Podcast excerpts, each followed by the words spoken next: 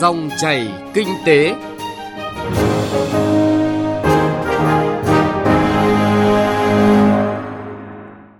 Biên tập viên Hải Nho xin chào quý vị và các bạn. Chương trình Dòng chảy kinh tế hôm nay, chúng tôi chuyển tới quý vị và các bạn những nội dung sau đây. Mở đầu chương trình, chúng tôi chuyển tới quý vị và các bạn phân tích giải pháp thu hút nhà đầu tư đối với dự án cao tốc Bắc Nam phía Đông. Tiếp đó là nội dung minh bạch nhà đầu tư và minh bạch tài chính dự án. Chuyên mục Cà phê Doanh nhân tuần này là cuộc trò chuyện với doanh nhân Tạ Thị Hiền, Giám đốc công ty cổ phần 19 tháng 9 với thông điệp Thành công từ niềm đam mê công việc. Trước tiên mời quý vị và các bạn cùng nghe những tin tức kinh tế nổi bật.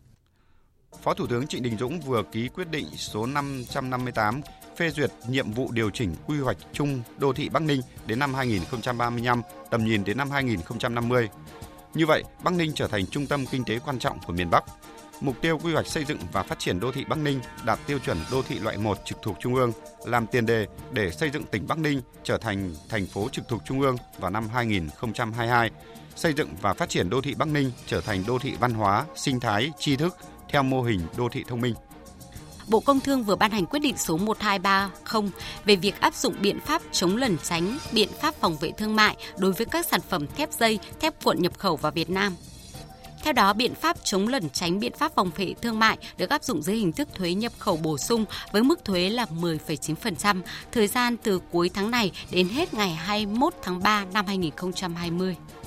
Bên cạnh các hoạt động truyền thống như khai thác và chế biến mủ cao su, bất động sản, khu công nghiệp đang có đóng góp khá ổn định vào doanh thu của nhiều doanh nghiệp cao su tự nhiên. Trong bối cảnh lĩnh vực bất động sản khu công nghiệp có nhiều yếu tố thuận lợi, không ít doanh nghiệp ngành cao su đang đẩy mạnh đầu tư cho mảng này. Hoạt động cho thuê đất và phí sử dụng hạ tầng khu công nghiệp, mặc dù chỉ đóng góp một phần cho các doanh nghiệp, nhưng lại đang có xu hướng gia tăng. Ủy ban nhân dân thành phố Hà Nội vừa thông qua quy định quản lý bán, cho thuê, cho thuê mua nhà ở xã hội. Theo đó, Ủy ban nhân dân thành phố yêu cầu Sở Xây dựng kiểm tra lại các quy định của Bộ Xây dựng, Bộ Tài chính về nhà ở xã hội để hoàn thiện, đề xuất xây dựng phần mềm quản lý tổng thể về nhà ở xã hội nhằm cung cấp thông tin đầy đủ về các dự án đầu tư xây dựng nhà ở xã hội trên địa bàn thành phố.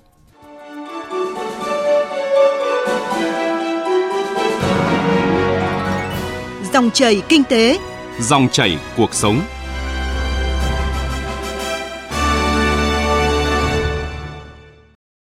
Quý vị và các bạn, dự án xây dựng một số đoạn đường bộ cao tốc trên tuyến Bắc Nam phía Đông giai đoạn 2017-2020 là một dự án lớn của Bộ Giao thông Vận tải đang được từng bước triển khai. Một trong những nội dung quan trọng là các giải pháp để thu hút nhà đầu tư trong và ngoài nước trong giai đoạn 1 với 8 dự án đầu tư. Vậy đâu là những điểm mới trong việc xây dựng nội dung cơ chế chính sách phù hợp để thu hút được các nhà đầu tư trong và ngoài nước? Trong chương trình dòng chảy kinh tế hôm nay, chúng tôi chuyển tới quý vị và các bạn phân tích từ các chuyên gia, nhà quản lý, nhà đầu tư về dự án quan trọng này. Mời quý vị và các bạn cùng nghe. Theo quy định của pháp luật Việt Nam hiện nay, việc lựa chọn nhà đầu tư các dự án thành phần theo hình thức PPP sẽ áp dụng hình thức đấu thầu rộng rãi quốc tế theo hai giai đoạn, sơ tuyển quốc tế và giai đoạn đấu thầu. Đến nay, hồ sơ mời sơ tuyển quốc tế của toàn bộ 8 dự án thành phần đầu tư theo hình thức PPP đã được phát hành rộng rãi đến các nhà đầu tư trong và ngoài nước. Ông Nguyễn Danh Huy, vụ trưởng vụ đối tác công tư PPP, Bộ Giao thông Vận tải phân tích về các điểm mới của các bước thu hút nhà đầu tư tham gia dự thầu lần này. Nhà đầu tư không cần phải trực tiếp đến các bên mời thầu để mua hồ sơ, đặc biệt là các nhà đầu tư nước ngoài. Mỗi lần bay sang đây để chỉ mua một hồ sơ thì rất là lãng phí. Và chúng tôi áp dụng cái hình thức là đưa lên mạng toàn bộ cái hồ sơ mời sơ tuyển. Các nhà đầu tư sau khi làm xong hồ sơ mời sơ tuyển đến hạn phải nộp thầu thì họ mới sang Việt Nam họ nộp thầu và trước thời điểm nộp thầu thì họ có thể trả cái tiền mua hồ sơ đấy. Con số thống kê cho đến thời điểm trước cái hội nghị diễn ra khoảng năm, hơn 50 nhà đầu tư, cả trong nước, cả nước ngoài. Các nhà đầu tư trong nước hơn một nửa và các nhà đầu tư nước ngoài thì đến từ rất nhiều quốc gia. Ông Kong Shin Pyo trưởng đại diện tập đoàn Hyundai Hàn Quốc tại Việt Nam cho biết tập đoàn Hyundai hiện nay mới tham gia với tư cách là nhà thầu một số dự án ở Việt Nam. Đối với dự án xây dựng một số đoạn đường bộ cao tốc trên tuyến Bắc Nam phía Đông giai đoạn 1 lần này, ông Kong Shin Pyo, trưởng đại diện tập đoàn Hyundai Hàn Quốc mong muốn tham gia với tư cách là nhà đầu tư. À, Kỳ vọng là chính phủ thì à, có những cái thay đổi nhất định về cái, à, cái luật chính sách về PPP trong đó đặc biệt đấy là có những cái bảo lãnh đối với những khoản của các nhà đầu tư nước ngoài Thế còn cái à, hai dự án quan tâm đây là cái dự án mà từ à, Mai Sơn Mai Sơn quốc lộ 45 với cả một cái dầu dây. Theo báo cáo của Bộ Giao thông Vận tải, con số nhà đầu tư quan tâm và mong muốn tham gia đấu thầu xây dựng dự án cũng khá nhiều. Tới đây, Bộ sẽ thống kê và đưa ra các bước tiếp theo. Dự kiến công việc này được thực hiện trong vòng 2 tháng tới. Nhiều nhà đầu tư trong nước cũng nêu khá rõ các phân tích, đề xuất từ những yêu cầu trong mời thầu của Bộ Giao thông Vận tải đưa ra. Trong các tiêu chí để lựa chọn nhà đầu tư thì các nhà đầu tư trong nước có thể liên danh để chuẩn bị đủ nguồn vốn, nhưng yêu cầu về năng lực nhà đầu tư tham gia dự án với những quy định khiến nhà đầu tư băn khoăn. Ông Ngọ Duy Sơn, giám đốc công ty cổ phần đầu tư Đèo Cả đặt vấn đề. Cái tạo cơ hội cho các doanh nghiệp trong nước trực tiếp tham gia, đấy là một cái động lực lớn nhất. Chúng ta hãy xem lại xem các dự án lâu nay à, chúng ta đã làm là thế nào, đặt ra những yêu cầu phù hợp với các dự án như thế. Tôi lấy ví dụ là một dự án giao thông cấp 1 3.000 tỷ, quy trình thực hiện cũng sẽ triển khai giống như một dự án cấp 1 7.000 hay 8.000 tỷ. Tôi không nói đến vấn đề tiền mà nó lên cấp công trình, các quy định quy định rằng là việc trình tự thủ tục triển khai dự án nó theo cấp chứ không nói là dự án bao nhiêu tiền. Vì thế nên là các cái quy định này cần phải đánh giá để tạo ra một cái sân chơi bình đẳng. Theo lãnh đạo Bộ Giao thông Vận tải, tất cả những đóng góp kiến nghị hay những quan tâm tìm hiểu của nhà đầu tư trong và ngoài nước tới dự án sẽ được thống kê nghiên cứu. Tiếp đó sẽ hoàn thiện và thực hiện các bước tiếp theo. Ngoài việc giải đáp từ phía các cơ quan chức năng, đơn vị, các bộ ngành liên quan, thì tới đây sẽ tập hợp và tiếp tục minh bạch lộ trình thực hiện dự án. Như vậy, ngoài việc công khai minh bạch toàn bộ thông tin, thì công tác sơ tuyển, đấu thầu nhà đầu tư sẽ được bên mời thầu thực hiện theo đúng quy định của pháp luật trên nguyên tắc công bằng, minh bạch và cạnh tranh. Tin nhanh, chân thực, phân tích sâu những diễn biến thị trường, vấn đề kinh tế. Các chuyên mục hấp dẫn Cà phê doanh nhân, chuyện thị trường, kinh tế số. Dòng chảy kinh tế phát sóng lúc 9 giờ 5 phút đến 9 giờ 25 phút và phát lại vào 13 giờ 25 phút đến 13 giờ 45 phút các ngày từ thứ hai đến thứ sáu hàng tuần trên kênh thời sự VOV1 của Đài Tiếng nói Việt Nam. Dòng chảy kinh tế, dòng chảy cuộc sống. Dòng chảy kinh tế, dòng chảy cuộc sống. Thưa quý vị và các bạn, rút kinh nghiệm từ thực tế đầu tư các dự án BOT thời gian vừa qua, đối với việc kêu gọi đầu tư 8 dự án thành phần của cao tốc Bắc Nam lần này, đã khắc phục như thế nào những hạn chế trước đây như về nguy cơ tăng tổng mức đầu tư, thiếu nhất quán trong việc thu phí hoàn vốn các dự án BOT hay những vướng mắc về mức phí, thời gian thu phí đã từng bước được khắc phục ra sao để nhà đầu tư yên tâm đầu tư. Trong phần tiếp theo của dòng chảy kinh tế hôm nay, chúng tôi chuyển tới quý vị và các bạn những thông tin chi tiết. Đối với dự án cao tốc Bắc Nam phía Đông lần này, việc triển khai lập, phê duyệt thiết kế kỹ thuật, dự toán xây dựng công trình làm cơ sở xác định tổng vốn đầu tư và phương án tài chính trong hồ sơ mời thầu, đấu thầu, lựa chọn nhà đầu tư. Vốn chủ sở hữu nhà đầu tư tham gia dự án tính toán trong báo cáo nghiên cứu khả thi và hồ sơ mời thầu với tỷ lệ 20% tổng vốn đầu tư BOT. Chính quy định này, việc thực hiện dự án sẽ giải quyết được những lo ngại từ phía nhà đầu tư như thay đổi mức phí hay đảm bảo tính công bằng của người tham gia giao thông một cách tốt nhất. Ông Nguyễn Viết Huy, Phó trưởng ban đối tác công tư phân tích. Và chúng ta khẳng định là cao tốc Bắc Nam là đã khắc phục được các cái tồn tại về cái thu phí vừa rồi. Tại vì cao tốc Bắc Nam là thu phí kính thì đảm bảo công bằng tuyệt đối cho các cái người dân mà tham gia giao thông. Tôi khẳng định là công bằng tuyệt đối. Thứ hai là Quốc hội đã thông qua cái mức cố định rồi, 1.500 đến 3.400 đồng. Thì tôi nghĩ là nhau tôi yên tâm trong cái việc mà vừa rồi có một số dự án thay đổi mức phí, họ là sẽ quan ngại nhưng tôi nghĩ đối với dự án này đã khắc phục được rồi. Mặt khác, tổng mức đầu tư cũng được làm kỹ hơn, đấu thầu ở bước thiết kế kỹ thuật và dự toán. Như vậy, trên cơ sở dự toán sẽ đấu thầu để khắc phục tình trạng vướng mắc về tổng mức đầu tư, tránh được nghi ngại về việc khai khống hay không. Do vậy, mức chi phí dự phòng quá lớn thì sẽ điều chỉnh để đấu thầu đảm bảo khá chính xác. Trong cơ chế cũng cho thấy nhà đầu tư có thể thay đổi biện pháp thi công, tiết kiệm chi phí phù hợp với thông lệ quốc tế. Theo nguyên tắc, nhà đầu tư lời ăn lỗ chịu. Một nội dung quan trọng của dự án theo hình thức đối tác công tư PPP là nhà đầu tư sử dụng giá trị vốn góp của nhà nước thông qua đấu thầu là giá trị thanh toán cho nhà đầu tư. Sau khi đã giải ngân hết 50% vốn chủ sở hữu của nhà đầu tư và đủ điều kiện giải ngân phần vốn vay, thì sẽ thực hiện giải ngân song song theo tỷ lệ phần vốn đầu tư của nhà nước. Vốn vay thương mại và vốn chủ sở hữu của nhà đầu tư trên cơ sở khối lượng thực hiện nghiệm thu và được quy định tại hợp đồng dự án. Một nội dung quan trọng nữa đó là khuyến khích nhà đầu tư ứng dụng công nghệ tiên tiến hiện đại trong tổ chức thi công và đẩy nhanh tiến độ thực hiện dự án. Trên cơ sở đẩy mạnh thông tin tới mọi nhà đầu tư, nắm bắt để tham gia, lãnh đạo Bộ Giao thông Vận tải cũng đưa ra những cam kết đảm bảo thực hiện dự án. Ông Nguyễn Văn Thể, Bộ trưởng Bộ Giao thông Vận tải nhấn mạnh. Chúng tôi có thể cam kết là dự án này chúng tôi sẽ thực hiện ngân sách đã bố trí thì chúng tôi mong tìm được nhà đầu tư để chúng ta triển khai và chúng tôi giải ngân cái phần khoản vốn này. Quốc hội Việt Nam đã bố trí là 55.000 tỷ cho 11 dự án. Riêng 8 cái dự án PP thì hiện nay chúng tôi đã bàn giao mặt bằng cho các địa phương gần như 100% rồi. Bố trí là khoảng 15.000 tỷ đồng Việt Nam để thực hiện cái công tác giải phóng mặt bằng. Chúng tôi hy vọng đầu năm 2020 về mặt bằng chúng tôi sẽ giải quyết cơ bản, không ảnh hưởng đến tiến độ của các nhà đầu tư. Dự án xây dựng một số đoạn đường bộ cao tốc trên tuyến Bắc Nam lần này là một dự án lớn, được kêu gọi đầu tư xây dựng và sẽ đáp ứng nhu cầu vận tải một số đoạn cấp bách trên tuyến Bắc Nam với năng lực lớn, an toàn, tốc độ cao, giảm thiểu ùn tắc và tai nạn giao thông. Kết nối trung tâm chính trị thủ đô Hà Nội, trung tâm kinh tế thành phố Hồ Chí Minh với bốn vùng kinh tế trọng điểm, các khu đô thị, khu kinh tế, khu công nghiệp trọng yếu và các cửa khẩu cảng biển quốc tế. Đồng thời, dự án hoàn thành cũng sẽ nhằm mục tiêu cải thiện năng lực cạnh tranh của nền kinh tế trong bối cảnh Việt Nam sẽ thực hiện đầy đủ các cam kết trong cộng đồng ASEAN, Tổ chức Thương mại Thế giới và hội nhập quốc tế sâu rộng trên cơ sở từng bước hoàn thiện kết cấu hạ tầng đồng bộ hiện đại, đáp ứng yêu cầu về phát triển kinh tế xã hội trong thời kỳ công nghiệp hóa hiện đại hóa và đảm bảo quốc phòng an ninh.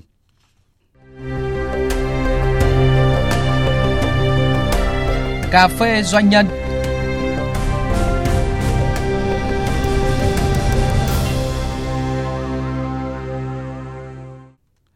Thưa quý vị, thưa các bạn, chúng tôi về Hải Phòng đúng vào những ngày tháng năm lịch sử, thành phố kỷ niệm 64 năm ngày giải phóng Hải Phòng và trò chuyện với một nữ doanh nhân đầy nhiệt huyết, năng lượng từ niềm đam mê công việc, từ khát vọng trở thành doanh nhân từ khi còn rất trẻ, vì đó chính là cơ hội để cống hiến và giúp được nhiều người.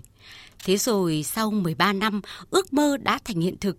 Công ty cổ phần 19 tháng 9 do bà làm giám đốc đã vận hành hiệu quả nhiều năm, là đơn vị có trữ lượng xăng dầu lớn nhất miền Bắc, với niềm say mê công việc và bước đường biến ước mơ thành hiện thực. Mời quý vị và các bạn cùng chúng tôi lắng nghe câu chuyện này với doanh nhân Tạ Thị Hiền, giám đốc công ty cổ phần 19 tháng 9 với thông điệp Thành công từ niềm đam mê công việc giữa tiếng ầm ì của xe cộ vào ra. Có một điều thú vị là gắn bó với một nghề liên quan đến lĩnh vực hàng không xăng dầu. Dường như là nó là những cái công việc của nam giới nhưng mà lại một người nữ làm rất thành công. Công việc này được bắt đầu như thế nào ạ? Từ khát vọng từ rất là trẻ và trải qua một quá trình làm việc từ công việc kế toán rồi là phiên dịch đau đáu một ước mơ rằng nếu muốn có một ngày mình trở thành một nữ doanh nhân thì sẽ rất là tuyệt vời. Bởi vì đây là cơ hội cho mình được trải nghiệm được cống hiến và được giúp được nhiều người. Giúp được nhiều người có gắn liền với một câu chuyện hoặc một bắt đầu như thế nào không? Bởi vì à, tôi nghĩ rằng à, mỗi một người sinh ra đều có một cái khả năng đặc biệt hoặc là có thể nói rằng là một cái sở trường. Có người có khả năng thì à, nói ra tiền có người có khả năng thì nhìn ra tiền và có người có khả năng thì để nghe ra tiền. Và tôi nghĩ rằng ờ, là một phụ nữ đơn thuần thì tôi rất mong muốn đầu tiên là mình có một cái nghề nghiệp nào đó để, thứ nhất là có được công việc ổn định và thứ hai là kiếm được nhiều tiền để giúp được nhiều người để nuôi sống bản thân gia đình. Và đặc biệt hơn nữa thì công việc gì nó mang tính bền vững và nó cũng rất là thanh danh thì tôi nghĩ rằng chắc là nghề nữ doanh nhân. Trong cái sở trường của mọi người, nói ra tiền, nghe ra tiền, nhìn ra tiền thì tôi chọn lĩnh vực nó là làm ra tiền. Thế thì ờ, cái niềm vui lần đầu tiên có một cái hình ảnh hay một câu chuyện hay một điều gì mà làm cho bà nhớ đến bây giờ ạ? Hình tượng của tôi đó thì rất thích các cái nhà tỷ phú của thế giới. Họ luôn luôn cho tôi những niềm cảm hứng rất là tuyệt vời, bởi vì họ làm ra rất nhiều của cải vật chất và họ lại cho gia đình họ một cuộc sống rất là ấm no. Nhưng mà đồng thời, họ lại cống hiến được rất nhiều cho xã hội và rất nhiều những câu chuyện từ thiện, rất nhiều các quỹ từ thiện được họ hỗ trợ giúp đỡ và rất có ích cho xã hội. Và chính điều đó thì tôi rất là thầm ao ước. Nếu có một ngày nào đó để làm những việc đó thì có lẽ rằng tôi cũng sẽ làm cái người để nối tiếp những cái ý tưởng là như vậy. Có thể mỗi người một quy mô mỗi người một tầm nhìn. Nhưng mà với tôi thì đó là một cái ước mơ. Ước mơ thì không có danh giới. Tuy nhiên đi thì cái khả năng mà biến ước mơ thành hiện thực lại là một chặng đường dài. Thì bà đã trải qua những cái bước đi như thế nào? Thăng trầm và trông gai ạ. Làm trong lĩnh vực xăng dầu và làm một nữ doanh nhân thì không thể nói rằng là không có những lúc thăng trầm. Ở đây tôi muốn nói rằng cái công việc để trở thành một người thành công trong lĩnh vực xăng dầu trong lĩnh vực quản lý về hậu cần xăng dầu là một nghề không phải đơn giản bởi vì thứ nhất là đầu tiên anh phải có một sự đam mê, đam mê thật sự và trách nhiệm thực sự.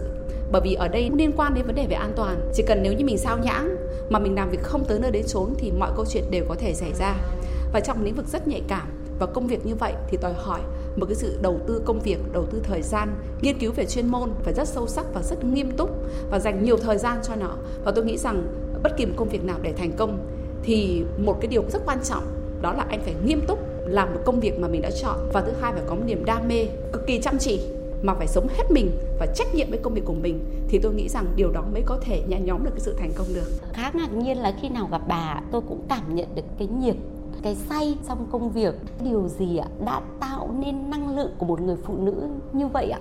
Tôi nghĩ rằng đó là mình thích công việc gì mình yêu công việc gì thì mình sẽ tạo được năng lượng như vậy. Nếu như mà công việc mình à, không yêu công việc mình không thích thì không bao giờ mình có một năng lượng tuyệt vời như thế và xuất phát từ tôi tôi chỉ thấy rằng nếu công việc nào mình thật yêu thích và mình đam mê với nó thì tự dưng con người mình sẽ lan tỏa nguồn năng lượng tuyệt vời như thế. Trong trường hợp này thì tôi lại nhớ đến một câu nói, có người thì biến công việc thành tác phẩm để thưởng thức, còn có người thì lại biến công việc thành một cái sự lao động để cặm cụi làm. Doanh nhân Tạ Thiền có thể nói điều gì ạ? Tôi chỉ thấy rằng ờ, công việc của tôi làm niềm vui mỗi ngày. Mỗi ngày được đến công ty được làm hết công việc mình mong muốn và mọi thứ an toàn được việc. Là ngày hôm đó tôi thấy tràn đầy niềm vui. Nghe câu chuyện của bà thì khá là thú vị và cái sự chia sẻ thì nó cũng rất là ngọt ngào. Nhưng mà tôi biết được rằng là trên con đường thành công thì không có dấu chân của những người lười biếng. Vậy thì cái sự chăm chỉ của một nữ doanh nhân thì nó có cái sự khác biệt không ạ? Có lẽ như thế này đối với tôi thì nếu mà tôi nhàn rỗi thì tôi rất là buồn. Do vậy mà tôi có thể nói rằng từ sáng đến tối tôi luôn luôn nghĩ cho mình kế hoạch trong ngày mình phải làm full hết thời gian. Tôi không có thời gian để mà làm những cái việc mà không có ích. Tôi luôn luôn làm việc, cứ từ sáng tôi đã hoạch định cho mình cả một ngày phải làm những việc gì. Và trong hết thời gian làm việc công ty là tôi không có những cái phút để nói những cái chuyện hoặc để làm những cái việc mà nó không có ý nghĩa. Tôi cứ quấn vào cái công việc như vậy và tôi luôn luôn cảm thấy rất thiếu thời gian. Về nhà thì lại con cái, rồi là lại gia đình, nấu nướng hoặc là có thể là những công việc mà để sưởi ấm gia đình. Tình yêu thương ạ tôi thấy thấm nhuần trong từng lời nói của bà. Vậy khái niệm yêu thương lan tỏa và chia sẻ thì với một nữ doanh nhân thì đó sẽ tiếp tục là những cái công việc cụ thể như thế nào ạ? Đầu tiên là câu chuyện là muốn được cái lan tỏa cái việc đó tôi nghĩ rằng cách thức như vậy là tôi nghĩ là luôn luôn sống trách nhiệm. Tôi rất thích cái cụm từ trách nhiệm trong công việc có nghĩa mình làm hết mình mình trách nhiệm với từng ly, từng chút một công việc, với những con người, với những cán bộ công nhân viên của mình làm việc. Mình trách nhiệm với họ, đến cuộc sống của họ, thì ngược lại, họ sẽ trách nhiệm với mình. Thứ hai là với con cái, cũng trách nhiệm hết mình với đúng cái vai trò một người cha mẹ. Và với người chồng, mình cũng sống hết mình với trách nhiệm của một người vợ. Và với bố mẹ cũng vậy, với anh em cũng vậy, mình sống hết mình là một đứa con hiếu thảo. Và với gia đình mình cũng sống hết trách nhiệm là một người em hoặc người chị. Trong cuộc sống, cái thông điệp nào mà bà luôn luôn muốn lan tỏa, muốn gửi gắm? Trong cuộc sống này thì ờ, một cái triết lý nhân quả rất là lâu đời rồi. Đó là mình cứ cho hết đi, mình cho trước đi, rồi mình sẽ được nhận lại. Mình cho trách nhiệm, mình cho sự yêu thương, những cái điều tuyệt vời thì ắt một cái nguyên lý là mình sẽ nhận lại những điều đó trong cuộc sống tương tự. Và tôi nhớ tới một lời, sống trong cuộc sống cần có một tấm lòng để làm gì em biết không? Với bà thì sống trong cuộc sống thì cần như thế nào ạ? Tôi nghĩ rằng à, trong cuộc sống thì à, thứ nhất là ở quảng đại. Mình đã cho đi rồi thì mình đừng có nghĩ nhiều về cái điều ai sẽ cho lại mình. Mình cứ cho đi. Và những người người ta có thấm nhuần một cái đạo lý cho trước nhận sau thì mọi người sẽ sống lại với mình như vậy. Và những người khi họ đã sống lại với mình được như vậy thì đấy là một cái gì đó nó rất bền vững. Nếu như những cái chia sẻ, những cái thông điệp của các cái doanh nhân mà bà muốn gửi gắm tới thì nó sẽ là những cái thông điệp gì ạ?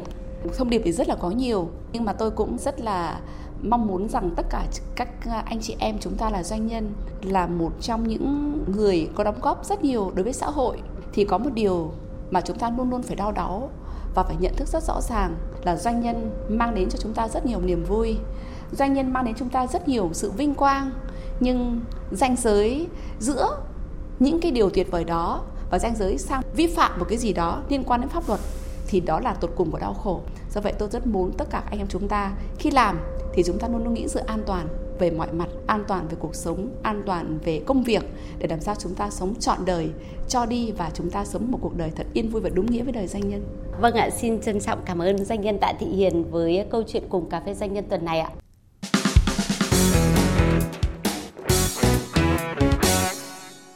Cuộc trò chuyện với doanh nhân Tạ Thị Hiền, giám đốc công ty cổ phần 19 tháng 9 cũng đã kết thúc chương trình dòng chảy kinh tế hôm nay. Cảm ơn quý vị và các bạn đã chú ý lắng nghe.